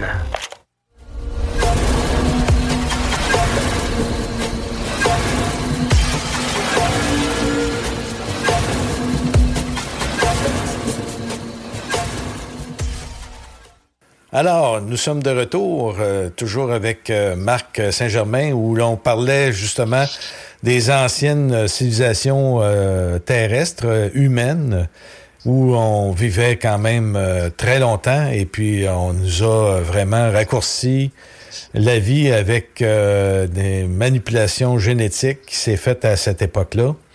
Parce qu'il y avait des êtres encore plus avancés que les humains qui aimaient pas où on était rendus. Et qu'on connaissait un petit peu trop, si on peut dire, on était pas mal semblables à eux, donc ils commençaient à trouver que c'était un petit peu trop pour eux là. Et ils supportaient pas qu'on soit capable d'être à leur égal, si on peut dire. Alors, Marc, justement, ces êtres-là qui nous ont réduits à ce qu'on est aujourd'hui, à la vie qu'on mène aujourd'hui. Est-ce que, justement, ces êtres-là sont encore alentour et puis que, justement, ils sont en train de faire quelque chose pour manipuler l'ADN des humains? Plus que jamais. Plus que jamais, hein? Mm. Parce que, comme on dit, la nature reprend ses droits. Mm-hmm. Puis dans notre ADN, à la base, il y a des gènes de l'humanité primordiale. C'est eux autres qui étaient très, très connectés avec toute la création, puis qui étaient vraiment sages. Mm-hmm. Puis ça, c'est parce que quand tu te reconnectes avec ça, tu n'as plus besoin de technologie ou presque. Parce que là, tu développes toutes sortes de notions, toutes sortes de choses que tu avais avant, que tu n'as pas présentement, comme la télépathie. Oui. Télépathie, télékinésie, tout ça. La conscience d'unité que tu fais un avec tout. Mm-hmm. Fait qu'en faisant ça, tu peux plus détruire ton environnement parce que tu es connecté avec directement. Oui, sans quoi tu te détruis toi-même. C'est ça. Mm. Puis ça, aussi, la capacité de dématérialiser puis de rematérialiser n'importe où dans l'univers, instantanément, à la vitesse de la pensée, c'était des choses qui pouvaient être faites, ça aussi, qui fait partie du bagage génétique humain, de l'humanité primordiale, qui est dans chaque être humain. Puis ça, éventuellement, c'est ça, ça reconnecte. Ça, il y en a qui n'aiment pas ça parce que ça leur fait perdre le pouvoir qu'ils ont sur les gens. C'est sûr que je vais loin un peu, mais qu'est-ce que tu veux? Non, je trouve ça très, très à point parce qu'en réalité, là, ça nous amène à savoir qu'il va falloir qu'on retrouve notre souveraineté puis qu'on n'accepte pas n'importe quoi. Là. Ce qui se passe présentement, c'est très important. Là. C'est dans chaque personne, dans chaque être humain présentement. C'est le travail à faire qu'on a à faire là, pour qu'on se reconnecte. C'est juste de recentrer, comme je disais tantôt, de se recentrer, trouver l'appel, le calme. Oui, il faut être attentif à tout ce qui se passe en réalité pour dire, OK, ça, c'est pas pour moi, c'est en dehors de moi, puis là, on va prendre les moyens pour rester centré. Il faut mettre des limites claires sur qu'est-ce qu'on veut puis qu'est-ce qu'on veut pas. Voilà. Qu'est-ce qu'on accepte en tant qu'individu. Oui. Ou en tant que population, ou en tant que civilisation. Mm-hmm. Puis ça, on a commencé à voir ça en 2019, je te dirais. Un moment donné, j'avais fait une petite recherche sur Internet. Ben, je voulais comprendre pourquoi ça se passait. Puis partout dans le monde, il y avait des révoltes. Les gens, il y en avait assez de la corruption des gouvernements. Tu vois ça en Chine, puis même en Amérique du Sud. Le monde y mettait le gouvernement dehors. T'as fini de nous avoir, toi, là. Oui. Puis c'est à l'échelle planétaire. Puis il y en a qui n'ont pas aimé ça. Hein? Des humains qui veulent reprendre le contrôle sur leur vie. Qu'est-ce que c'est ça? Mm-hmm. J'espère que ça ne sonne pas trop complotiste. Écoute, à quelque part, on s'éduque. Puis le but premier, c'est que nous soyons autonomes, qu'on soit souverains. Que l'humanité retrouve sa souveraineté. Parce qu'en réalité, on est sous la domination là, à l'heure actuelle. C'est ce que je comprends. Sous contrôle, ben oui. Quand tu regardes tous les systèmes en place, mettons le système économique, tout est fait dans un pouvoir de contrôle global. Tu sais, quand tu regardes, mettons, au niveau de l'alimentation, tu contrôles l'alimentation, tu contrôles pas mal les mondes, je pense. Oui. T'sais, on a besoin de se nourrir quand même à quelque part. Voilà. Puis là, on le voit, ce qui se passe. Bon, on réduit mais on veut réduire aussi les produits qu'on met dans l'agriculture pour aider à l'agriculture. C'est-à-dire tout ce que c'est qui les fertilisants. Les engrais. Les produits chimiques qu'on met pour tuer les animaux, tout ça, par exemple, ça sera pas mauvais d'arrêter ça, mais on n'a plus la culture qu'on avait d'origine. Fait qu'elles sont moins résistantes si on leur met pas des insecticides ou des choses comme ça, mais il faut redonner la vie à la terre, parce que là, on commence à avoir une épaisseur de terre qui est complètement aride. On est comme dans le désert, si on peut dire, là, mais sur terre, là, tu sais, on a des terres, les tracteurs ou les outils qu'on se sert pour revirer ça le plus loin possible en dessous, parce que là, c'est pas vivant ce qui est au-dessus, parce que ça a été pollué par tous les insecticides, les herbicides qu'ils ont mis. Donc, faut vraiment retrouver nos terres telles qu'ils étaient. Là. Mais c'est quelque chose qu'on doit faire lentement, mais là, on dirait qu'on veut nous imposer ça rapidement. Là. C'est pas compliqué tant que ça, dans le fond. L'important, c'est d'y aller tranquillement, comme tu dis. Oui. Mais tu sais, comme je disais, les systèmes sont faits pour qu'on soit dépendant. Comme là, on est dépendant des épiceries. Tu sais, je veux dire, il n'y a pas grand monde qui ont des jardins. Oui, on a perdu ça. Parce que c'est tellement peu cher, les aliments à l'épicerie. Mettons, les fruits, les légumes, c'est pas tellement cher. Ben, du moins, jusqu'à présent. Oui, mais là, c'est en train de changer, là. Que ça vaut pas la peine de faire pousser tes choses parce que c'est pas assez cher. Mm-hmm. Moi, j'essaie d'élever des sangliers. Ça doit pas être simple. Non, mais c'était le fun quand même. Quand tu regardes le prix du porc ou de la viande en général dans ce temps-là, versus qu'est-ce que ça me coûtait pour élever des sangliers. Mmh. Mais il faut être de plus en plus autonome, en fait. C'est ça qu'il faut essayer d'être. Oui, ça c'est certain. Il faut arrêter de dépendre de ce système-là qui a été mis en place juste pour contrôler. That's it. Mm. Fait que t'as une civilisation qui est dépendante d'un système financier et alimentaire. Dans ce temps-là, ça fait un système qui est facile à contrôler. Mm. Puis quand tu regardes comment c'est fait, des fois tu ne comprends pas tout. Tu commences, comment ça que c'est fait demain? Puis là, tu finis par comprendre, OK, c'est fait pour que tu sois dépendant du système. Puis maintenant, on devient dépendant des technologies. C'est la même chose. On le voit bien, là, au fur et à mesure, on le voit bien. Éventuellement, l'idée, c'est d'essayer de plus possible d'être le plus indépendant de tout ça, de couper les dépendances avec ces systèmes-là. Mm-hmm. Mm. C'est difficile d'un sens, parce que là, on est dépendant de la technologie. Hein? C'est ça. Pour communiquer. Il ne faut pas virer fou non plus. Ouais. Il faut y aller comme on peut. Ouais, comme on est capable de faire. Des petits gestes à la fois. Tu sais. Ouais. C'est sûr que c'est facile à dire quand tu es chez vous, chauffé à l'électricité et tout ça. Ouais. Ça commence par une serre. Quand mon père, lui, a fait une serre. C'est ça. Il essaie qu'il a soit 4 saisons. Là, il essaie des trucs parce qu'il n'a jamais appris ça. Là, il fait tout le temps. Puis c'est ça. Il chauffe au bois dans sa serre. Il essaie de trouver des solutions. C'est ça qu'il faut faire. Puis une autre chose qu'il faut réapprendre à faire, c'est l'entraide. L'entraide. Mm. Tout ce qui nous rend plus humains, c'est vers là va aller qu'il faut aller. Mm. Mm.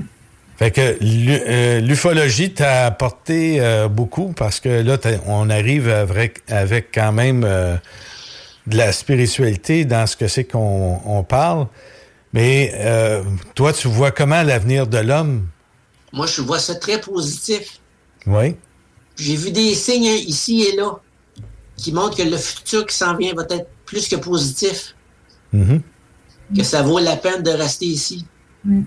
Mais comment vivre, comment faire face à tout ce qui nous agresse, là, présentement? Il y a des choses qui nous agressent. Comment tu vois ça, toi? Dans les signes que tu as vus, c'est quoi que tu vois, là, finalement? Bien, l'éveil des gens qui s'ouvrent à des choses qu'avant, ils n'avaient même pas pensé que ça se pouvait. Oui.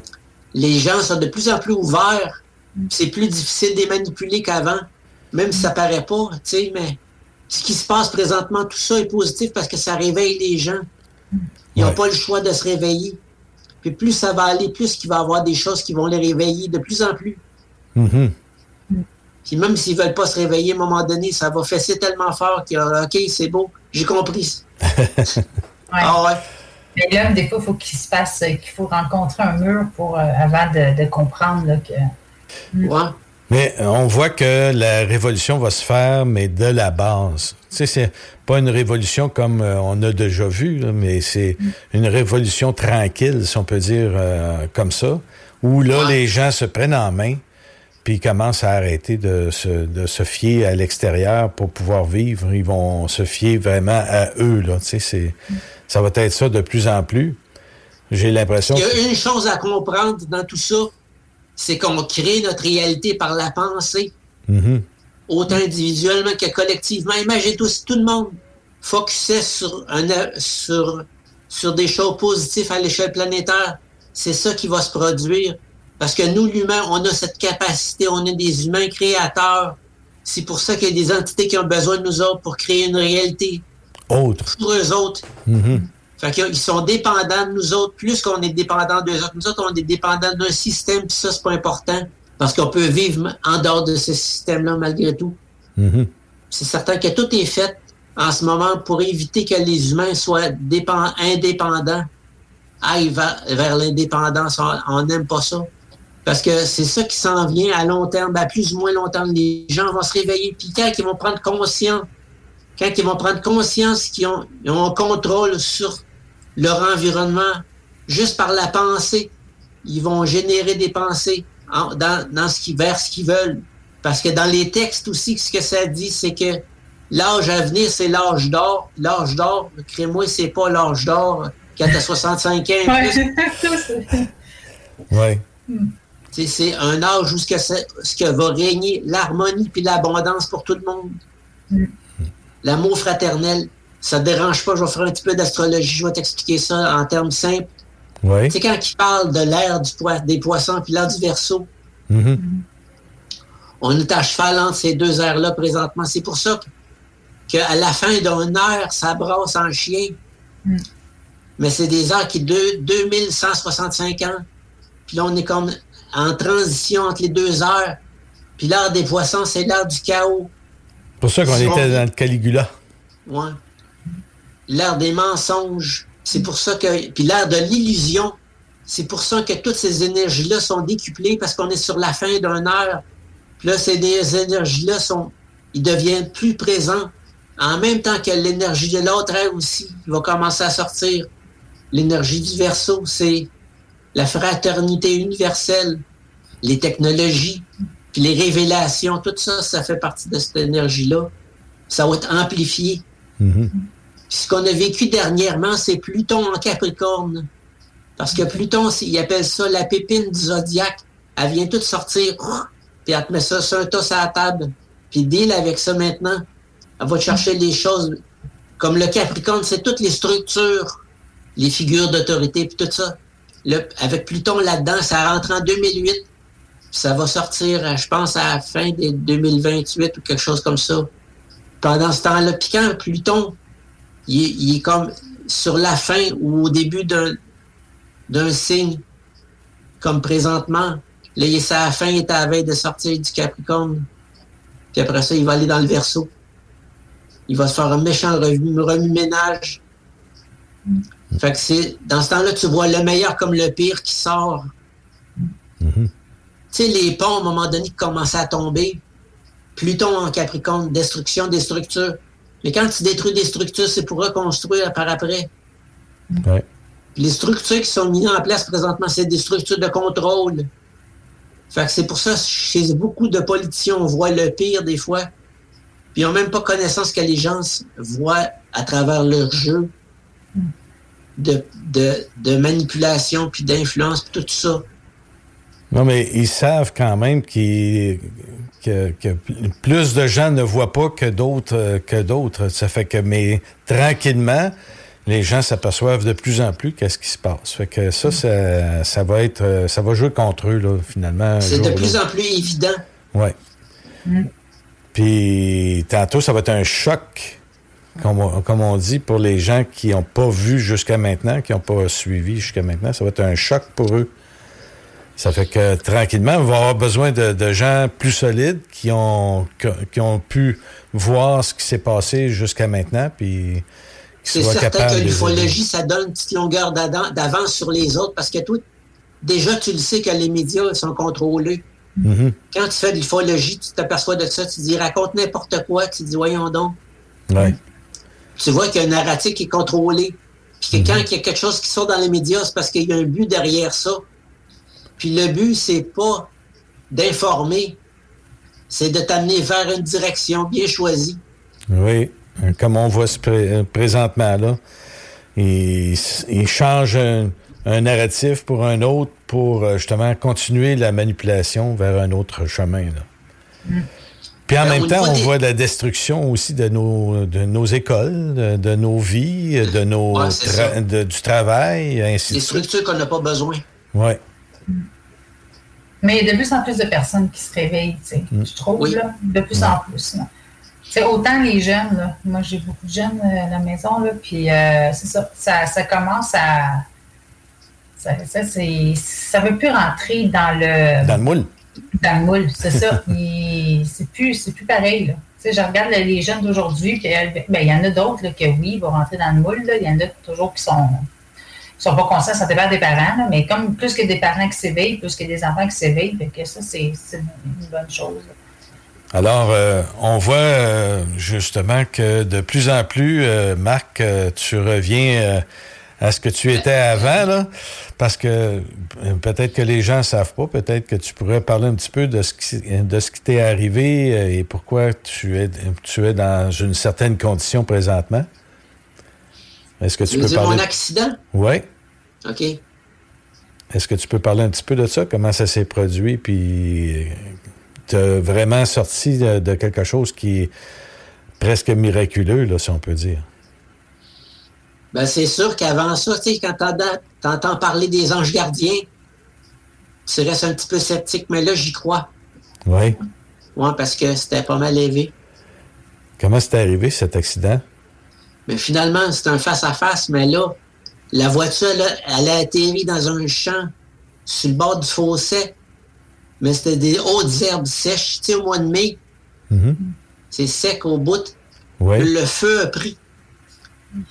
Parce que la ligne à gaz, elle avait probablement pété sous l'impact.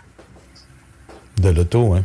Puis là, c'est pas long que, tu sais, le feu dans le broussaille, plus l'essence, et mon Dieu, ça a pris vite. Puis là, moi, quand j'ai vu ça, j'ai été capable de sortir de la voiture. Et je boitais un peu parce que j'avais une vertèbre de fracturée quand même. Mm-hmm. Puis avec l'impact, ça avait fessé un chien. Oui. Là, quand j'ai vu que le feu était pris, puis là, j'ai dit, faut que ma blonde elle sorte de là. Elle avait plusieurs fractures. Donc, mon réflexe, j'ai tiré tout le temps du monde. Il y avait des curieux. Là, je suis allé en pogner un. J'ai dit, toi, viens m'aider, on va sortir ma blonde. Puis là, la porte était pliée sur son côté à cause de l'impact. Il a fallu passer par en arrière de la voiture. Hey. Puis elle l'a sortie sans main en temps. Mm-hmm. Puis en même temps, moi, à cause de la ceinture de sécurité, j'ai eu une dissection de la carotide. Ouf. Fait que j'avais plus pas trop de sang qui montait au cerveau, moins que d'habitude. Tellement que ça a fait un caillou, puis le lendemain, j'ai fait un AVC. Ça, j'en arrache un peu. Oui. Mais c'est certain que le neurologue, il trouvait que quand j'ai compté, quand j'ai sorti de la voiture, puis après ça, j'ai été chercher quelqu'un. Il y avait de la misère à créer ça. Ben, je dis, écoute, je te compte pas de mentir. C'est ça qui s'est arrivé quand même. Mm-hmm. Puis ma blonde est là pour témoigner de ça. Elle est en vie. Oui. Mm. Puis, justement, toi, la question de l'ange gardien, avais-tu vu quelque chose en rapport avec ça? 5 minutes avant l'accident, j'avais comme vu. Tu sais, on s'en va en voiture. Là, j'avais visualisé l'accident. Mais j'avais vu là, une voiture blanche qui s'en est sur nous autres. Sur le coup, j'ai pas trop compris, tu sais. Puis quand c'est arrivé, là, j'ai dit, OK, c'est vrai, finalement, on va avoir un accident. OK, tu l'as vu arriver avant que ça arrive. 5 minutes avant la voiture. Là, j'ai comme visualisé ça, la voiture blanche s'en venait sur nous autres. Mais malgré tout, il n'y a pas rien que je pouvais faire pour empêcher ça. À moins de crier à ma blonde, arrête-toi sur le bord, tu sais. Elle m'aurait regardé drôle en maudit. Ouais. Ah, parce que c'était pas toi qui conduisais, là. Non, c'était Annie qui chaussait. C'était Annie, oui. Ouais, hein? C'est, comme on dit, on a des visions, justement, quand on parlait de capacité humaine, y a des choses qui commencent à s'éveiller chez les gens, puis ça montre, justement, une de ces capacités-là qu'on a, c'est de voir dans l'avenir aussi. Parce qu'on a une partie qui vit... l'avenir, puis une autre partie qui vit le passé, puis on est là, nous autres, dans le présent, là, puis on a des flashs d'un côté puis de l'autre, on a des flashs, puis c'est ça qui nous amène, là, justement, à vivre ces choses-là, là, puis... Ben, le futur, c'est fait de réalités probables. Oui. Puis je peux même te raconter un petit quelque chose par rapport à ça, si tu veux. Oui. Mm-hmm. À un moment donné, j'ai fait une couple d'expériences, je dirais spirituelles. Mm-hmm. Mais tu sais, c'est des expériences qui sont subjectives, parce que ça se passe dans ta tête, tu sais. Tu n'as pas de preuve empirique de ça. C'est subjectif. Mm-hmm. Donc, tu peux dire que c'est l'imagination, tu peux dire n'importe quoi. Ouais. Mais quand tu le vis, ça a l'air vrai. Un exemple de ça? Ouais. Mais ça, c'est pas quelque chose que je compte d'habitude. Mais ça aide un petit peu, on est sur Zone Insolite, ça aide un petit peu aux gens aussi de se faire une autre idée. J'en ai dit en masse de mes affaires bizarres. Fait que, ça peut passer encore. J'en dis tout le temps, de toute façon. Tu peux nous raconter ça. J'avais rencontré ça à une poignée d'individus seulement. Oui. Parce que c'est pas mal flyé dans le sens que c'est comme, tu sais, comme tu dis, on se projette dans le passé et dans le futur en même temps. Mm-hmm. Puis à un moment donné, j'avais fait une expérience, ils appellent ça du rebirth, par la respiration. Mm-hmm. Puis d'une shot, c'est comme je reculais tout en arrière jusqu'au début, au commencement de tout. Quand l'âme prend son programme de vie avant toutes tes premières incarnations. Mais j'ai fait l'autre bout aussi. OK, la fin. Oui. Puis à un moment donné, j'ai parlé de ça à quelqu'un qui était pas mal dans la spiritualité. Il dit ça, c'est l'alpha et l'oméga. Mm-hmm. Tu as fait les deux bouts. Oui. Bien, l'oméga, hein, c'est pour ça que je suis très positif sur l'avenir. Mm. Parce que j'ai vu. Okay. C'était que notre civilisation avait tout réglé ses problèmes. Puis on y est arrivé, tu sais. Fait que c'est pour ça que tu es positif. Ouais. Mm. Mais ça, comment j'ai vu ça? J'ai vu ça comme des événements qui se passaient. Je vais donner un exemple. Il y a des gens qui sont en train de défaire des postes frontaliers, tu sais, les frontières. Oui. Ils défoncent ça parce qu'on n'a plus besoin de ça. Il n'y aura plus de frontières. Puis les gens qui faisaient ça, dans ce que je voyais, étaient tellement contents. Moi, je ressentais tout ça. Je ressentais comment les gens étaient contents en même temps. Tu sais, tout ça. L'exaltation. Oui. Puis ils faisaient la même chose avec les postes d'essence. On n'avait plus besoin de ça. Pas parce qu'on avait plein de chars électriques. Parce que c'était plus nécessaire, tu sais. Fait qu'on avait tout réglé nos problèmes. Puis on défaisait tout ce qu'on n'avait plus besoin. Puis après ça, ça finit qu'on dit « OK, on est prête à la prochaine étape. » Il y en a que ça fait longtemps qu'ils attendent après nous autres. Les autres aussi, t'as content maudit. Moi, j'ai bien hâte, en tout cas. J'espère que je vais être là. Mais c'est pas demain. Non. Mm. On a une job à faire avant. Oui. Tout le monde. Chacun individuellement. Ben oui. Mm. Alors, merci beaucoup, Marc, pour ta présence puis pour nous avoir parlé aujourd'hui. La raison pour laquelle on a parlé justement de ton accident, ben c'était vraiment parce que les gens peuvent se rendre compte parce que je suis encore en vie. Tu es encore en vie, même s'il y a eu un accident puis que tu as des projets encore qui s'en viennent. Ouais. Alors, ça, c'est très bien. Et puis, merci encore. Merci, Pascal. Puis, revenez-nous dans l'année. On va avoir encore d'autres choses à se dire. Alors, bonne année, tout le monde. Et puis... bonne année. Bonne année. Merci, Denis. Merci, Pascal. Plaisir.